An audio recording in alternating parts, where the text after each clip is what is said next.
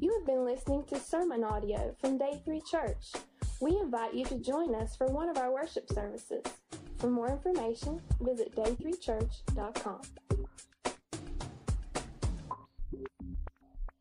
We're doing a series uh, for the new year entitled New.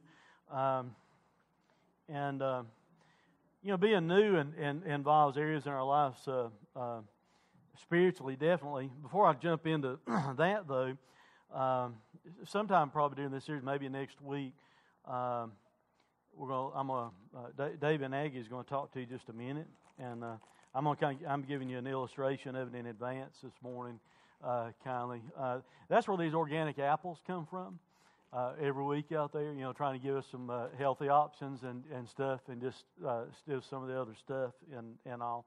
So uh, most of you know I've had to make a lot of uh, changes this year. So uh, having a new life involves uh, doing the right things physically too. So uh, maybe next week or something like that, they'll share with you just a moment about that uh, some.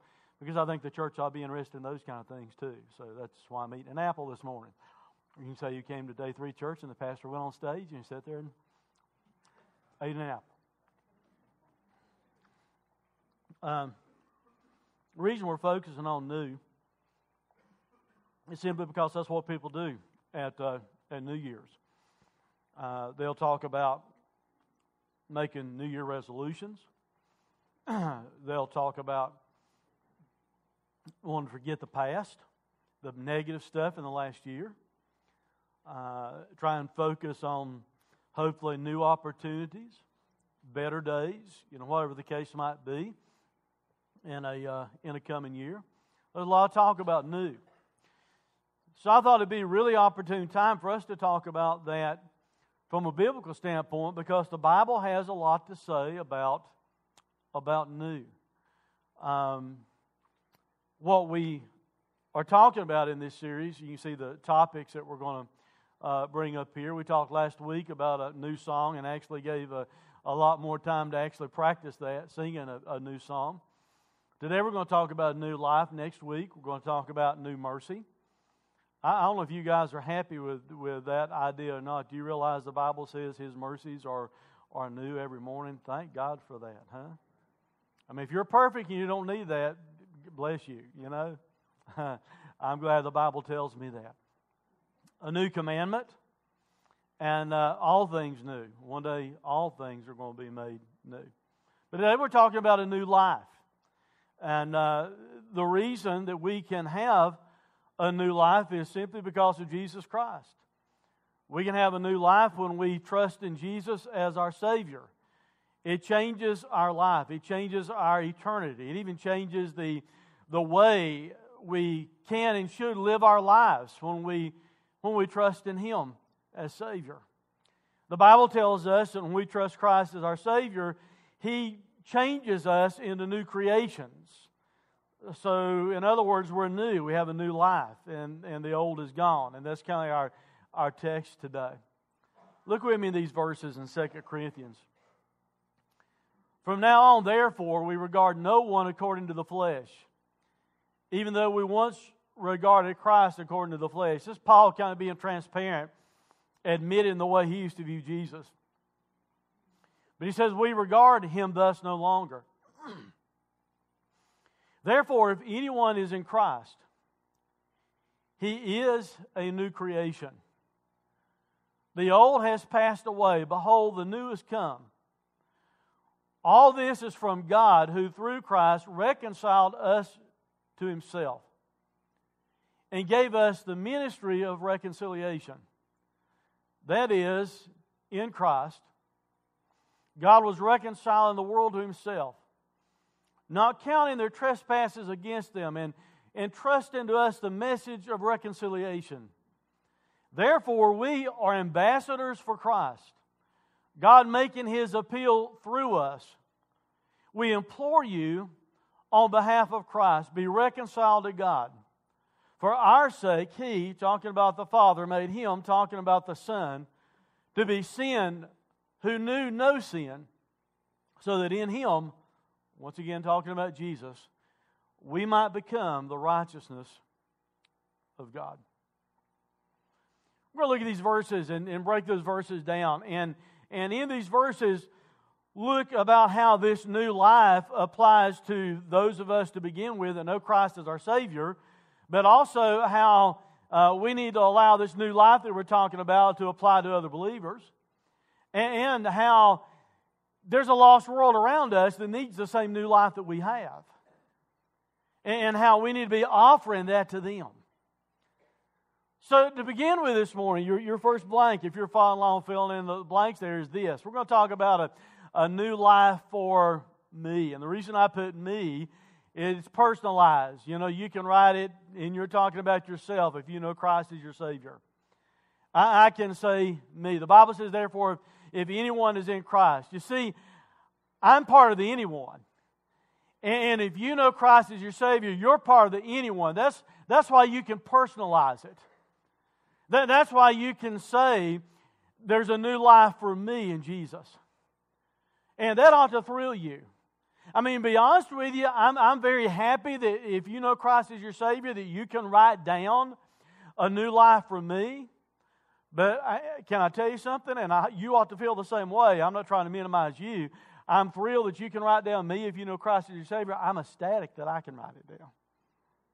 And you ought to feel the same way.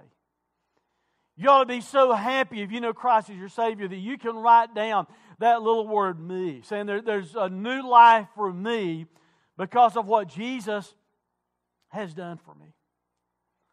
Well, what's the reason for it again? What's the, the reason for this new life? Well, Paul wrote there, therefore, if anyone is in Christ, that's why, and the only reason why, you and I can have a new life. That's the only reason why the old can be forgiven. That's the only reason why we can know we have everlasting life and go into heaven. That's the only reason why we become new creations and, and the old is gone and buried as far as God's concerned. It's because we are in Christ. Look what that, that means here just for a moment. See, if you're in Christ, you have a new life because the word in literally means this in the Greek. We'll read little words like in in the English Bible and not think much about it, you know. But, but the word that was used in, in the Greek is this it, it's, a, it's a preposition that denotes a fixed position. So, what that means is simply this if you are in Christ, you are in Christ forever. Amen. If you have trusted Christ as your Savior, the moment you trusted Christ as your Savior, God put you in Christ, and that never, ever, ever changes. The, the word means a, a relation of rest. In other words, just you know, just like you guys came in and you sat down to rest in chairs today, that's kind of an image of what we have to do in Jesus.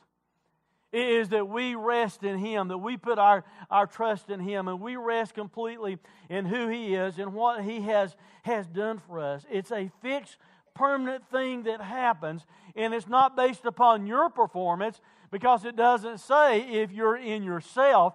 It says if anyone is in who? In Christ, it's based in the performance of Jesus.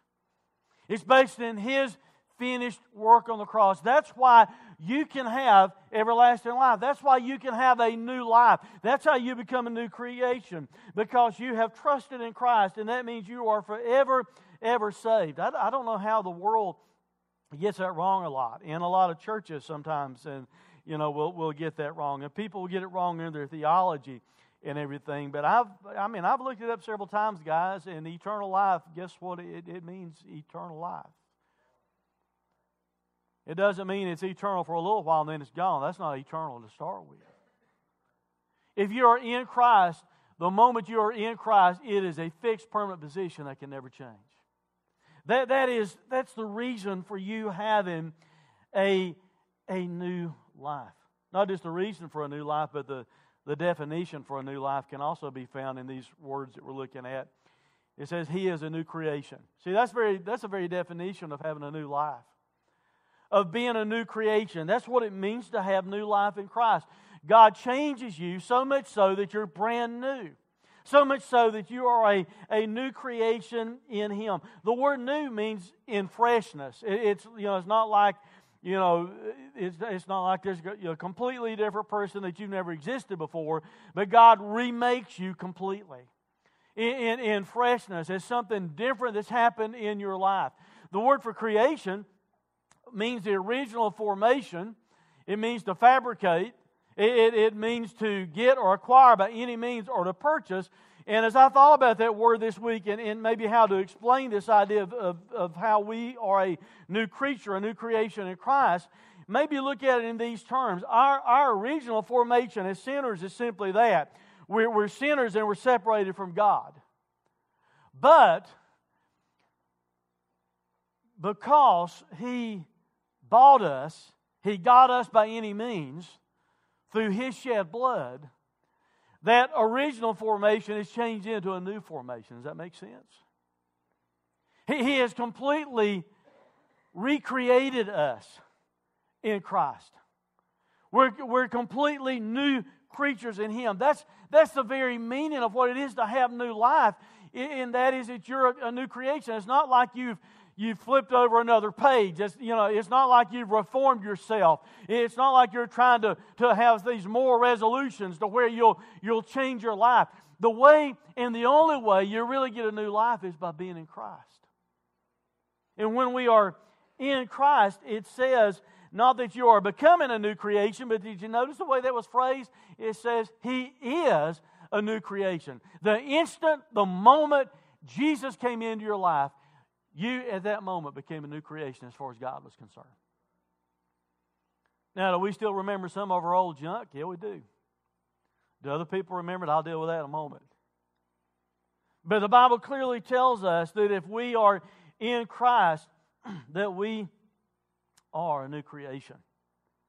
And you see, the, the deal with that is that I want you to really focus on just for a second here is not just the reason why you can have new life, and what it means by being a, a, a new creature, a new creation of Christ.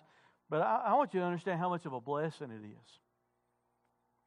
Look at what's said there as Paul continues to write. The old has passed away, and behold, the new has come. Now, I want you to read that a couple times and think about it. And if you know Christ as your Savior, if that doesn't bless you, there's something wrong with your blesser. And before it can really bless you, you need to get really honest with yourself and who you are and who you were. And the fact the Bible says we are all sinners, we all deserve condemnation, we all deserve to be separated from God for all eternity. Nobody's jumping into heaven based on their own merit. For that to really bless you, stop and think about the old for a minute. Now, if you want to sit there and not be blessed and lie to yourself and say, well, my old was pretty good, you know, I'm, I'm fine. I'm sorry, my old wasn't very good. And if you'll be honest, not just how you view yourself, but how God views you, and if you'll compare yourself with Christ instead of other people, you're going to come up with this conclusion that your old is pretty messed up. So it's, it's an extreme blessing that we can know the old what we used to be, what we were guilty for, the, the sin that we had committed, that the old, all of that when we are in Christ has passed away. And he says, Behold, and it's almost like he's saying, Hey, lo, look at this. When you look at it in, in the Greek, he, he's saying you need to understand something. The new has come. If you're in Christ, your old is passed away and buried. Satan wants to keep bringing it up. Satan wants you to keep remembering it. But as far as God is concerned, if you're in Christ, the old, there's been a funeral over it. It is gone. It was crucified on the cross with Jesus. It was buried with Him. And now the new life that Jesus, when He took His resurrected life back up, gives us a picture of the new life that we have. We have new life in Him. Look what else Paul says about this. Galatians chapter 2 20. I have been crucified with Christ. In other words, I what? Died with Jesus, what he's saying. It is no longer I who live. So he's talking about from a, from a believer standpoint. I, I was crucified with Jesus. So right now, as a believer, Paul's saying, I'm not even alive anymore, but it's Christ who lives in me. A, a complete change that takes place, a new life, the blessing of having this new life. He also writes this in, in Romans. We know that our old self was crucified with him in order that the body of sin might be brought to nothing, so that we would no longer be enslaved to sin. For one who has died has been set free from sin. That's the way you need to view yourself. That's how God views you. Our problem is when temptation comes, we view ourselves as though we're still alive and I've got the right to make that choice. If we need to view ourselves as God views us and we are dead, and if we're dead, a corpse can't go out and sin. That's what I need to tell myself when temptation comes around. I'm dead. The old Lynn Parsons is gone. Jesus lives in me, and I need to live a different life now. That, that's the way we need to approach temptation when it hits our lives. So the one who has died has been set free from sin. Now, if we have died with Christ, we believe that we also live with Him. The blessing of having a new life. Think how great of blessing that is. You guys aren't getting it. You stayed up too long last night. I mean, tell me, is that not a great blessing if you know Christ as your Savior to understand that old is gone? A while back, um, I uh, bumped into to, to Sammy. Uh, this, this is how you spell Sammy's name, and I'll tell you how we pronounce it. And the reason I asked that, because uh, I'm not from Caldwell County, I'm from Wilkes County, we're just as bad to butcher things as uh, the, the English language and everything else. But uh, Sammy's been coming here for a while, and, and Sammy Wynn is kind of the way you, you pronounce it. Uh, when uh, Sammy called to uh, respond to a request I'd given him, uh, my phone spelled it uh, W Y N N is the way it spelled it. You know, just giving me the, a text message on it. But I bumped into Sammy at uh, Fair Value. I don't know, three, four months ago, maybe. time flies with me anymore. I'm getting old, and and we're standing there, and and uh, I'd seen him here, and, and, and Sammy, I don't know if you guys have noticed this, but during uh, you know fellowship time when we're shaking hands, man, he's always just kind of energetic and shaking your hand. And so I'd seen him on that level, but I had not had the chance to really talk to him in depth. And we started talking a little bit there in Fair Value, and uh, and he just kind of blew me away with his testimony about stuff. So since we're talking about uh, a new life in Christ, and if I can find out what I did with your mic, Sammy. Oh, you've got there? Okay. I laid it down back there, I guess. I'm sorry. Uh, but Sammy's going to come up for a few minutes, then I'll come back and go on with a message. But uh, since we're talking about new life, I want you to have the chance to hear uh, from somebody who, who Christ had, has given a new life. And as you can tell, as, as, as Sammy comes, uh, you know, culturally, there's some differences in things in, in his life from his past and everything. So I think that even makes it more uh, exciting, you know, a little bit. So uh, you give uh, give Sammy a hand up front, and uh, he's gonna he's gonna share share with us for a moment. Good morning, everyone.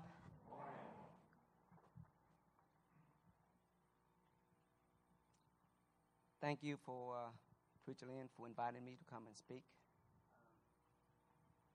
My name is Samuel Wynn. Um, I would like to share with you how I got saved. I came from a strong Buddhist family, and I had never thought about become a Christian because I had no clue.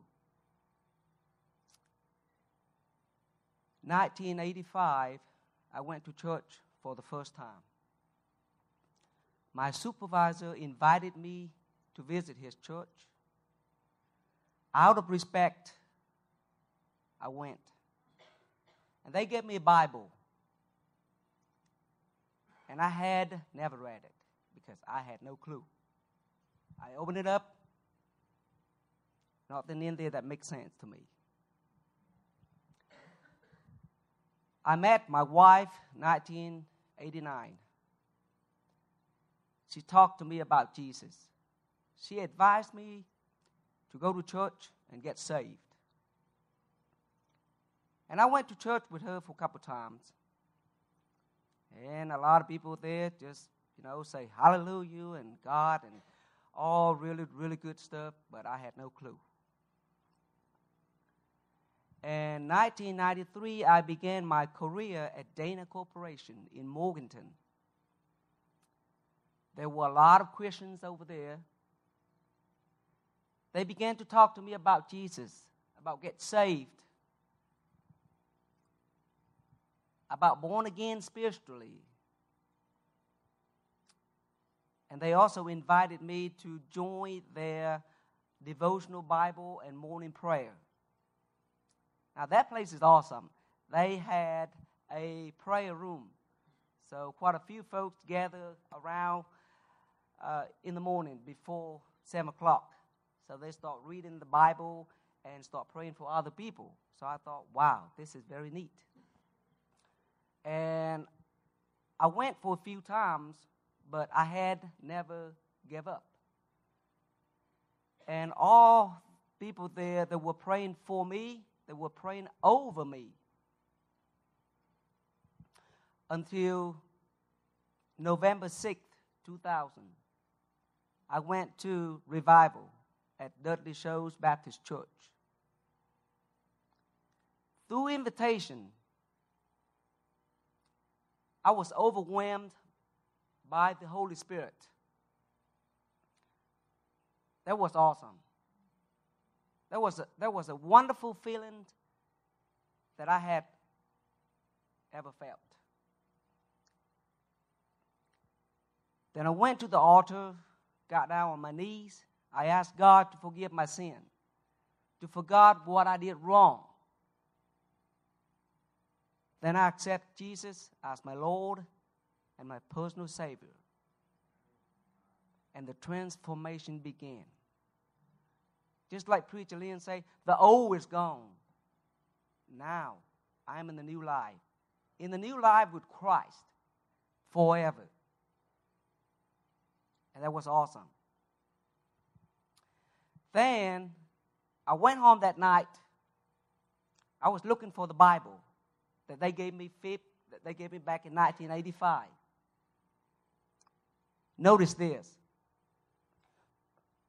Throughout 15 years, I had moved from place to place, and that Bible was still with me that night. Now that that is so amazing. I don't know that why and how that happened, but that's amazing. But I know that book of Jeremiah saying this, by grace you are saved. Also James 4 8 saying this, if you draw near God, God draw near you. Although that I had never told people that whether I will become a Christian or not. But because of predestination, God had a plan for me. And three months later, I got baptized. And I started going to church with my wife and my children. And my children, Brooke and Cameron, back over there, uh, they got saved back in February 5th, 2006. And thanks the Lord for that. Thanks God for my wife and my children. Ask a question, and I'm sure that every one of you probably have the same way as I am. Ask a question. I've always very enthusiastic in praying with people. So I would like to share you a very short story.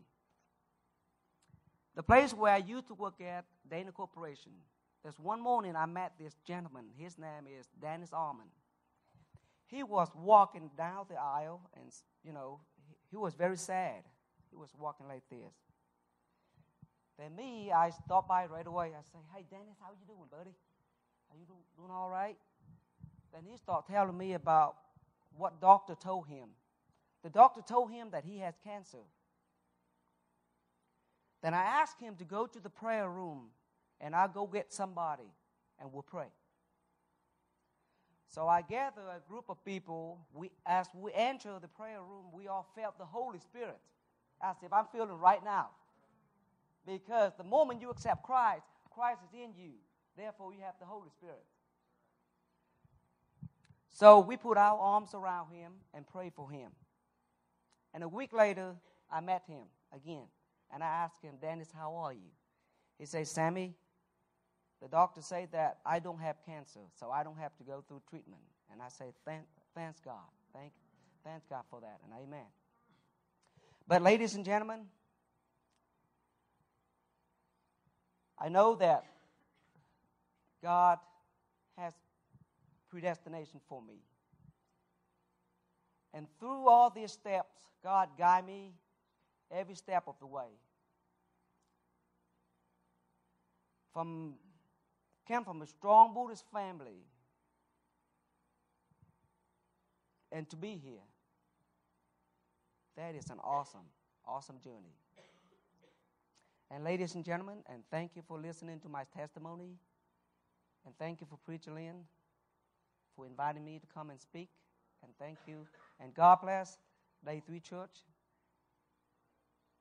And God bless Dudley Show Baptist Church as well. And thank you very much.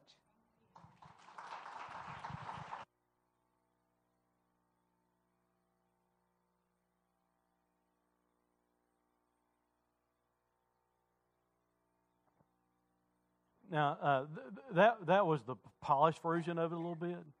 But while we were there in, in, in Fair Value, just as he started talking, I mean, just he, he's just like this, you know, as he was sharing with me everything that happened, you know, and all. And, and I remembered it so much. And that's, uh, you know, he just uh, had a lot of energy as he was sharing it with me there. and, and that's why I want him to come share it here because it's a blessing to know what? That, that new life's available for me. and that the old can be gone and that you have a new life in Christ. You become a new creation. So as we think about the new life this morning, not only is there you know new life for for me, for you, as you write that, we, we also need to consider this about the new life. There's there's new life for anyone. New life for anyone. He said, From now on, therefore, we regard no one according to the flesh, even though we once regarded Christ according to the flesh. We regard him thus no longer. And then the verse we just looked at that we applied to us, need to recognize that, that it applies to other people. Therefore, if anyone is in Christ, he is a new creation. The old has passed away, and behold, the new has come. Anyone is something that includes you and I as individuals, but anyone also has this connotation of applying to, to anyone else, no matter who they are, no matter what they have done. And, and I'm thinking a lot of times when we think about a new life for us, we get really excited and, you know, well, I've got a new life for me, but sometimes we, we fall short of having excitement that for other people, their past is gone. That for other people, they are a new creation. That, that for other people, that, that they have a new life. That that person also gets the same mercy and the grace that we have. And, and to help us kind of explore that just a little bit more, I, I want us to understand that a new life for anyone means this to begin with. It means that, that we need to stop regarding people according to the flesh. The, the way I regard, the way I view other people, and he's writing here, I think, about believers, is not just according to the flesh, who they are and what they've done. He said in verse 16, From now on, therefore, we regard no one according to the flesh. That's what Paul said about himself. he said, Even though we once regarded Christ according to the flesh, we regard him thus no longer. What Paul is saying is this there was a time in Paul's life that he viewed Jesus less than who Jesus really is. There's a time in Paul's life that he, that he viewed Jesus just as, you know, well, it's, it's just a, another teacher. Some we don't we're not told this in the Bible, but some you know some historians and traditions believe that that maybe Jesus and Paul might have sat underneath the, the same rabbi at some point in time. But anyway, he's saying, I, I view Jesus just according to the flesh. I didn't view him as the Messiah. I, I, didn't view him as, as the Savior. I didn't view him as God in the flesh. I, I, I just viewed him as a human being. But that changed one day as Paul was persecuting the church and he was taking a group of believers that had been arrested down to Damascus, and all of a sudden the risen Jesus shows up. And he has an encounter with Jesus to where he understands that's who he is. And he changes completely his terminology in dealing with Jesus and he calls him Lord and he exercises faith in Jesus. So Paul said, I used to view Jesus this way, but now I don't because I understand who he is. That's Paul's experience. He's kind of giving that to us as an illustration. And then Paul said, therefore, from now on, therefore, we regard no one according to the flesh. He, he's given us some information. I believe that we need to stop regarding people just according to the flesh. And think how guilty we are of doing that a lot of times. Someone might come to Christ, but you know what we are prone to do, even in the church, a lot of times? We remember who they were. We, we remember what they've done in, in, the, in the life that they had before, the things that, they, that, that define who they were before. And instead of allowing them to be who they are now, someone that's in Christ that we've already talked about, we, we try and view them and regard them and, and define them based upon who they used to be, what they had done in their life. See, instead of us viewing somebody through the, through the lens of their past, I need to view them through the cross. Sammy, come back real quick uh, up here to the front. And I just had him give a testimony. I told him earlier he didn't. Come, come on up real quick. I told him he may become a living uh, illustration too in, in this. Um, and since he just gave us his testimony, I'm going to use him for an illustration in this. I, I've got a couple of choices.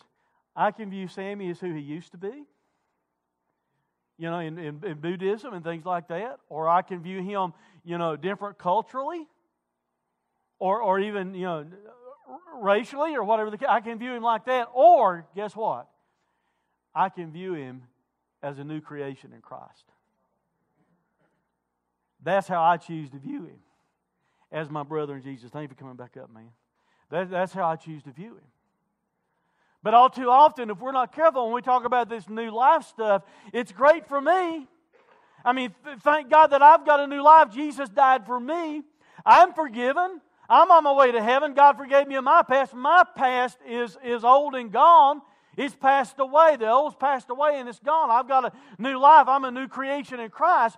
But then when it comes to other people, when it comes to anyone, a lot of times we fall short of letting it apply to anyone because when we look at other people other than ourselves, a lot of times we'll say, well, yeah, that person might have trusted Jesus, but I remember what they did.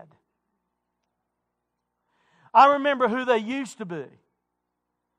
Paul's telling us that we need to stop regarding people just according to the flesh, and instead, here's what we need to do we need to start regarding people as new creations, thus having new lives. Because he goes on, the same verse that we applied to ourselves a moment ago. He said, Therefore, if anyone is in Christ, he is a new creation. The old has passed away, and behold, the new has come. The way you and I ought to regard other believers is not who they used to be, it's who they are now. The, the way I ought to view somebody else's life once they become a Christian is that now they are permanently in Christ. The old, it said, was gone. It said it was passed away. In other words, quit having in your memory what they did before they came to Christ, have a funeral over it, bury it, and forget about it. Because they're now in Christ. Instead of evaluating people on their uh, basis of their education or their race or their finances or their position in society, all the stuff that we tend to do, here's what you and I need to view people as. We need to view them as being in Christ. That's where they're worth is. That's where their value is. It isn't that they have so many degrees in front or behind their name, or they have so many million dollars in the bank, or, or they've lived a pristine life because no one really lives a pristine life. The Bible says that's impossible. We've all sinned and we all fall short of the glory of God. We need to view that their old is gone. Like I said, it's dead and buried. We need to regard them as they are now, someone that is in Christ. You understand the need for that? You ever been around when that didn't take place? Happens at church a lot, doesn't it? Regrettably. We need to be sure that we view people as having a new life if they're in Christ. It's a new life for me, thank God. It's a new life for you, thank God. Guess what? It's a new life for other people too who know Christ as their Savior. The last thing I want you to get this morning is this it's also a new life for everyone. Now, I understand everyone and anyone sound pretty close together. But as you look at it in these verses, you'll understand it's really something different. anyone was written talking about believers and what Paul was saying. If anyone is in Christ, he's a new creation. So the anyone there is speaking of us not viewing them in the flesh any longer, but instead viewing them as they are now in Christ. The anyone is talking about a believer that's come to Christ in, in the context of what Paul had written there. And we need to realize that new life in forgiving people and letting their past be gone is for anyone, for any believer that's come to Christ because he's now a new creation. Everyone, though, when we look at it in the context of what Paul writes here, everyone, he talks about the world. And he writes these words All this is from God. In other words, the, the only way we've got any hope is from God anyway. It's not us doing it. All this is from God, who through Christ, through Jesus, through God becoming man in Jesus, through Jesus going to the cross and paying the penalty for our sins, through Jesus, God has reconciled us to himself and gave us the ministry of reconciliation. That is, in Christ, God was reconciling the world to himself, not counting their trespasses against them, and entrusting to us the message of reconciliation. Therefore, we are ambassadors for Christ, God making his appeal through us. We implore you on the behalf of Christ be reconciled to God. Now, the major part of the message probably is right in this for us today. Because none of you that know Christ as your Savior have any problem thinking, oh, a new life's for me. And I think around here, for the most part, maybe we don't have any huge problem saying a, a new life's for anyone, no matter what they've done. But I do think we've got a problem, not just us as this church, but any church and a lot of believers in this day and time have this problem in that we're not letting the new life be for everyone because we're not sharing the gospel like we need to. Because if we were sharing the gospel like we need to, we would see more people coming to Christ. I've already been hitting on this as we started this series going into a new year. Last week we talked about you need to sing a new song. Why? Because other people need to hear it. We, we even closed out the, the series that we were doing at, at Christmas, talking about the need for that, for us to share the gospel. Well, Christ, as he, or Paul, as he writes here about the new life that we have in, in Christ, he's, he's telling us that this new life is a gospel message for the world, as a gospel message that we're to share with anyone two things I want you to get, and I'm going to say, you know, a good bit about one and not as much about the other. Here's the first part of it. Here's our blessed part again that we love talking about. God has reconciled us, talking about you and I as believers, as Christ followers, as Christians. He's reconciled us to Himself through Christ. All this is from God, who through Christ reconciled us to Himself. the word for reconciled here means to change mutually. The way God viewed us has now changed the moment we receive Christ as our Savior. The way we viewed God, because if you're being honest with yourself and understand you're a sinner, you're not, you know, thinking, oh, I want to go and be in God's presence because He's holy. Now the way you view God has also changed. It's changed mutually because of what Christ has done in your life. Not just that, as you think about a mutual change, here's what also took place. In order for that to happen, Jesus took our place in our sin in order that we might have Him in our life in His righteousness. He died for us. A mutual change takes place. Jesus said, I'm taking your sin and I'm giving you my righteousness. And He's reconciled us to Himself through Christ. The great exchange took place. You might want to call it that. I'll try and call it that later. But a great exchange took place by, by Jesus dying on the cross for our sins. And now we are reconciled to God.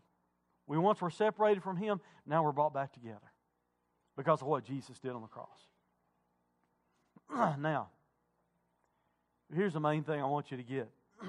Unless you don't know Christ as your Savior, if you know Christ as your Savior, the main thing you need to get is what I just said. The only way you can be reconciled to God is through Christ because He took your sin.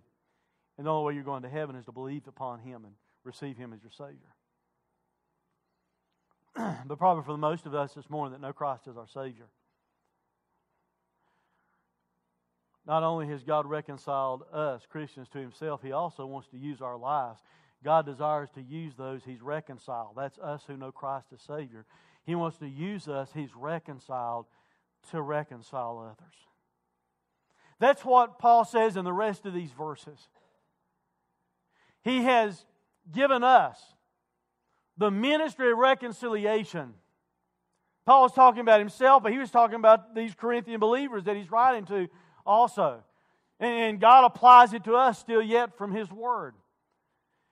He gave us the ministry of reconciliation. That is, in Christ, God was reconciling the world to himself. He wasn't counting their trespasses against them. Their sidesteps is, is the type of sin that is talking about there. And, and entrusted to us this message of reconciliation. God has given us a ministry. God's given us a, a message. He's entrusted us the, the message of reconciliation. Therefore, we are ambassadors for Christ, God making his appeal through us. We implore you on the behalf of Christ to be reconciled to God. You see, a new life, thank God, is for me and it's for you. A new life is for anyone, no matter what they've done. If they've received Christ as their Savior, we need to let their old be gone and understand they too have a new life. But a new life also, God desires it to be for anyone because Jesus died for the sins of the world. Jesus paid for that on the cross for them. And He's given us, it says, the ministry of reconciliation. Break some of that down just a, a little bit gave us in the Greek means to, to give with a very, very wide application. In other words, it's like it's with great emphasis. God said, I have given you this and it's yours. You need to do something with it. That's kind of the idea that's being given. God looks at believers and He says, I am giving you something. I am giving you in a huge way something that you're supposed to do something with, and it's the ministry of reconciliation. now, if you're starting to think, well, ministry is just an intangible term that you just kind of need to say, okay, I've been given a, ministry, well, guess what? That means you do something with it. The, the word that's used here for ministry is actually a form of the same word that deacon is built upon, but what it really means is this it means a servant, it means to aid someone. It means uh, to officially provide service to somebody. It's even used to talk about a, a Christian teacher, like I said, a deacon or a ministry or a minister. The root word means to run on errands. It gives the idea of doing stuff. It takes activity to be an attendant, to be a waiter. You're trying to wait on somebody's needs. So, in, in those terms, think about what we're saying. God has given to us, those who are in Christ, He's given to us the ministry of reconciliation, and He expects us to do something. We're supposed to be actively doing something to reach a lost and dying world. You're supposed to actively be doing something in your life to try and share this message of reconciliation with people around you.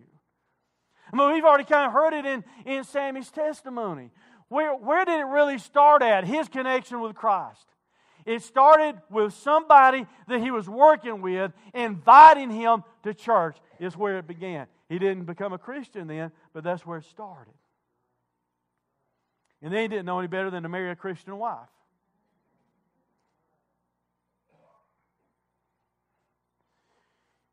You see, I, am afraid, I'm afraid we come here a lot of times in the walls of this place and, and we're just thinking, well, you know, people can come here and get saved. Yes, they can, but they can get saved out there.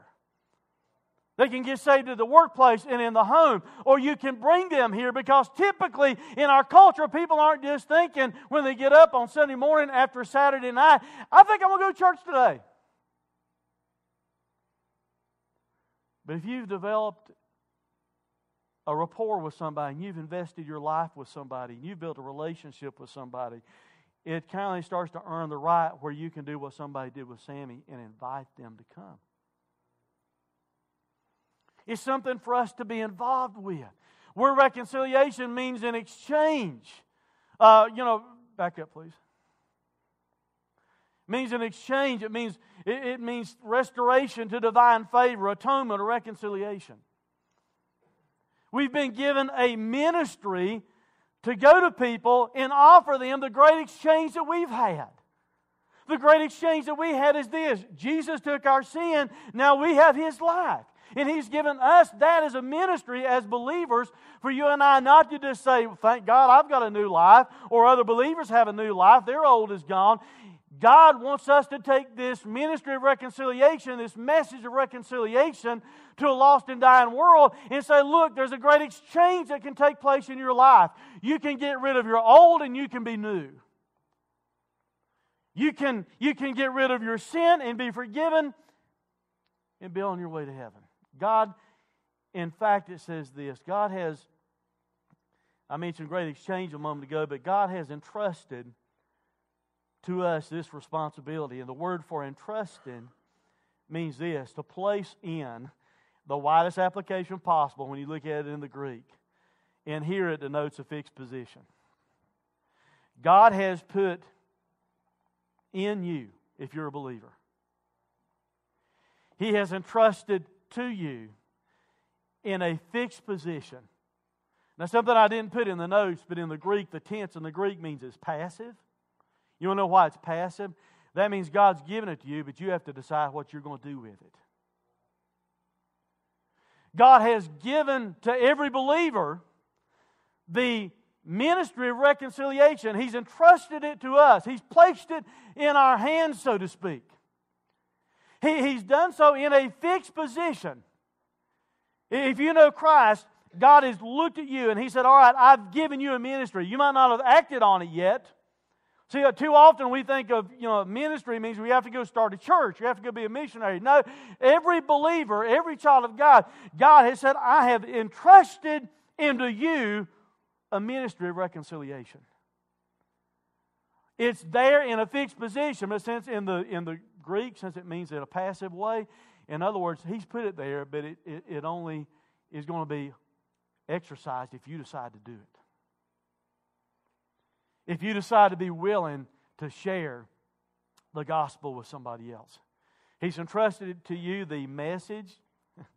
I know I'm, uh, this might sound oversimplified, but some people come up with all kinds of excuses why not to tell somebody about Jesus.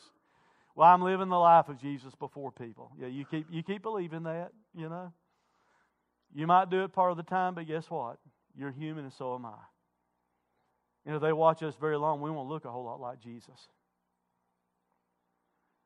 the word for message here means something said.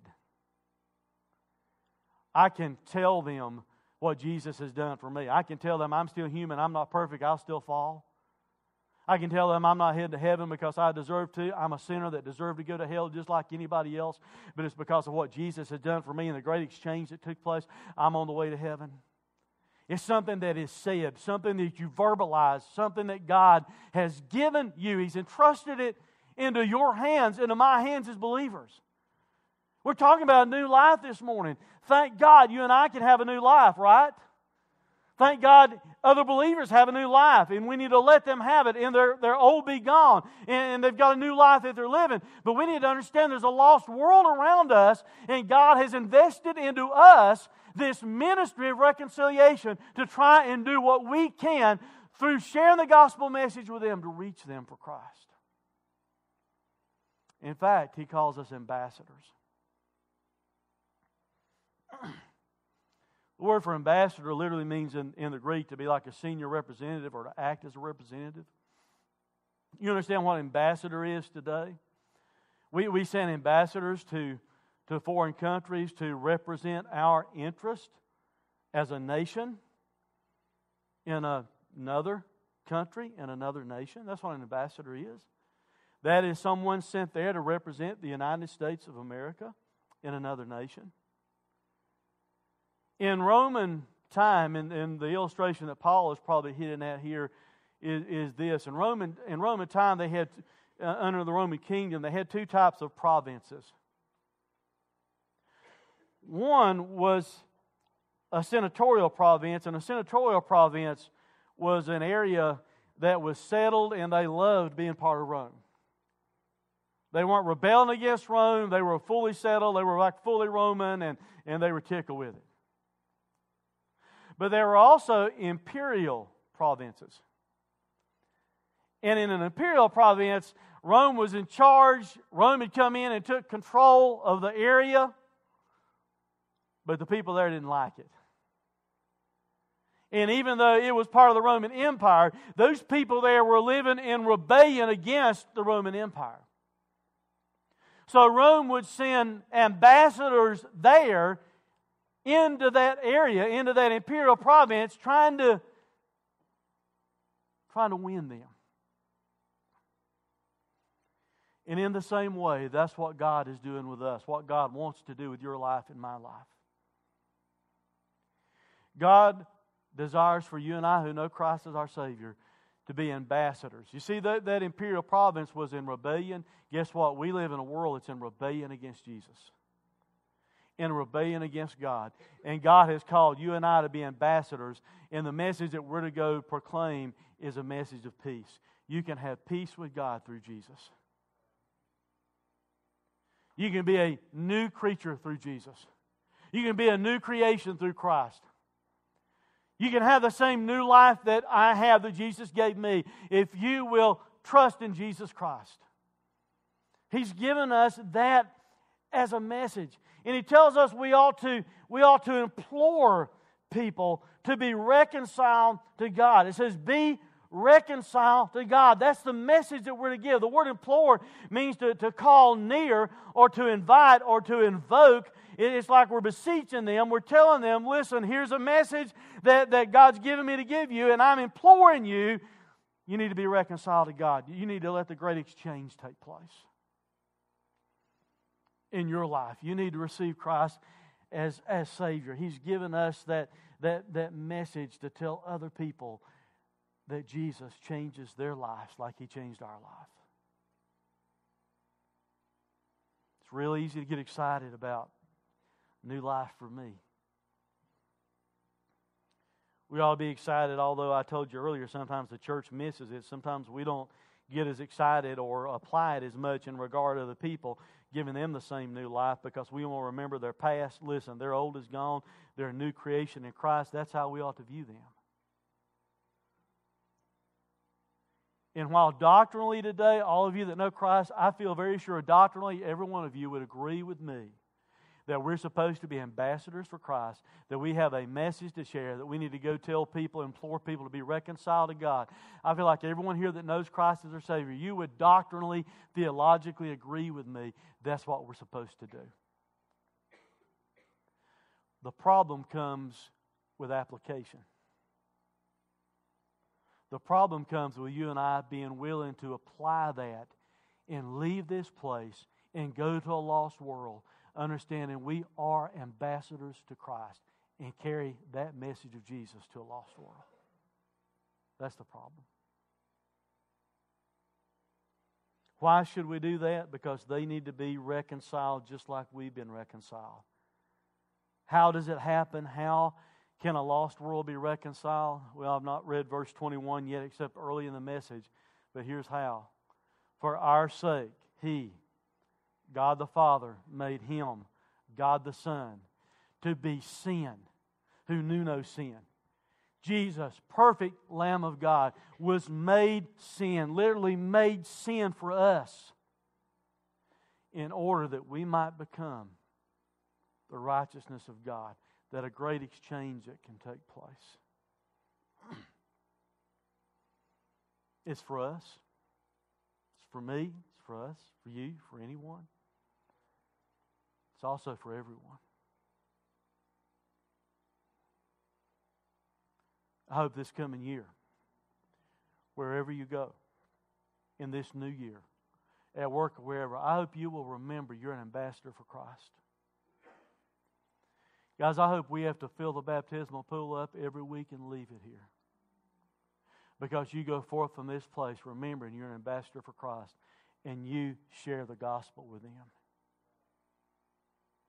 See, you don't have to bring them here and them hear me preach or a band or anything else for them to be saved.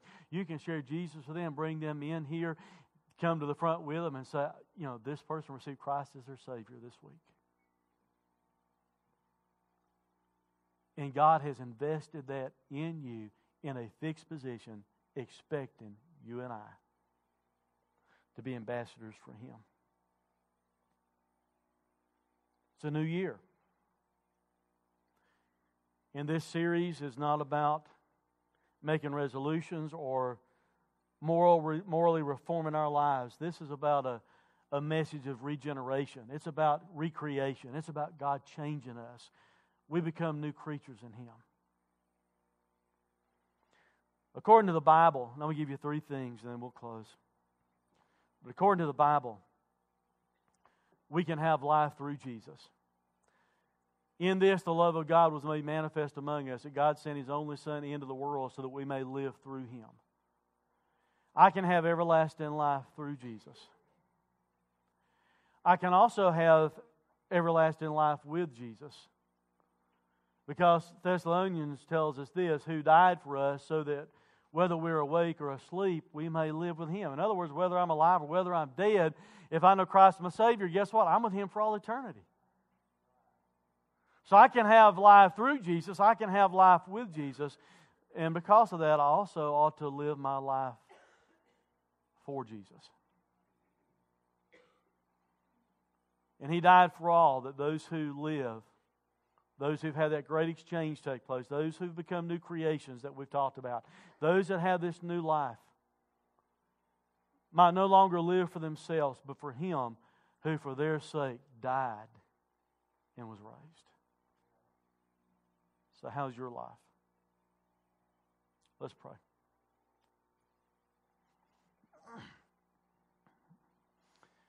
Father, we, uh, God, we pray right now that, first of all, um, or God, I pray, I, I pray, God, that you, you reminded people today what a great blessing it is to know that they're forgiven if they've trusted Christ as their Savior. What a great blessing it is to, to have a new life, to be a new, new creation in Jesus, for the old things to be gone and passed away. Father, I pray everyone here this morning that knows Christ, God, I, I pray that you, God, that you thrill them and humble them with that reality today that they've got a new life in Jesus. Father, I pray that you'll help us as believers, that we will regard other believers as we should, not look at them as who they used to be, but who they are now in Christ. But God, I pray that as believers, you will, you will burden our hearts with the ministry of reconciliation that you've given us, with the work that you've given us. That you would help us to view ourselves as ambassadors to a world that's in rebellion against you, and that you would help us to, to share the message of reconciliation so the great exchange can happen in, in their lives, and they too can have new life.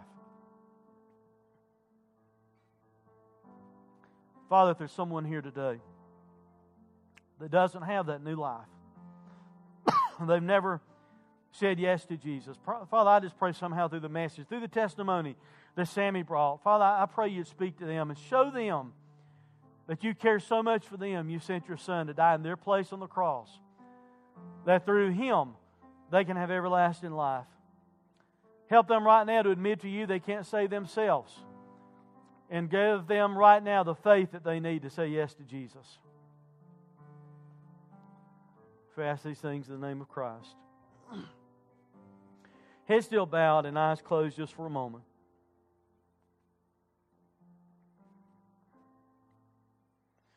The invitation is always open here to, uh, to someone to come and receive Christ as Savior. And we're going to invite you to do that in a moment. And in just a, just a moment, we, you know, we're going to have a, a, a short business session. But what I'm going to ask you to do right now is a more important vote than anything that could take place later on in any kind of business session. First of all, I want you to evaluate in your life if you know that you're in Christ. And if you are, kind of check that off and say, I know that I'm in Christ. I, I know I'm a new creation.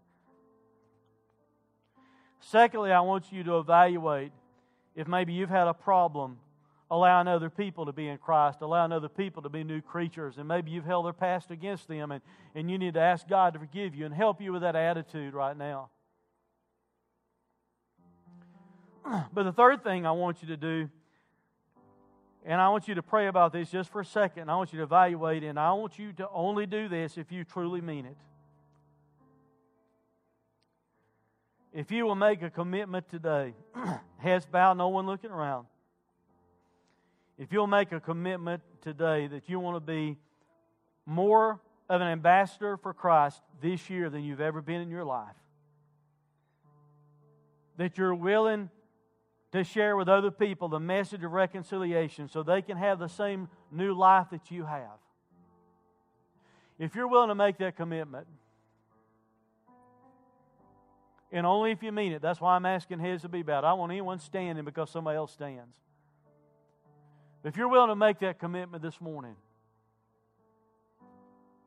to do all you can this coming year to be an ambassador for Christ, will you just quietly stand to your feet and, and remain standing?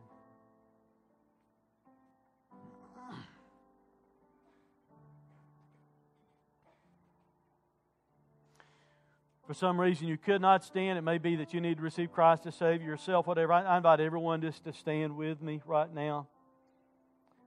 Please remember those commitments that you just made. Let's make 2012 a great year for reaching people for Jesus. As a band sings, if you've got some other public decision, if you need to come pray here at the front, if you need to come and have questions about what it means to receive Christ, we invite you to step out and come as the band. You are listening to sermon audio from Day 3 Church. If you have any questions about God, faith, or our church, email us at info at day3church.com. And for more information, find us on the web at day3church.com.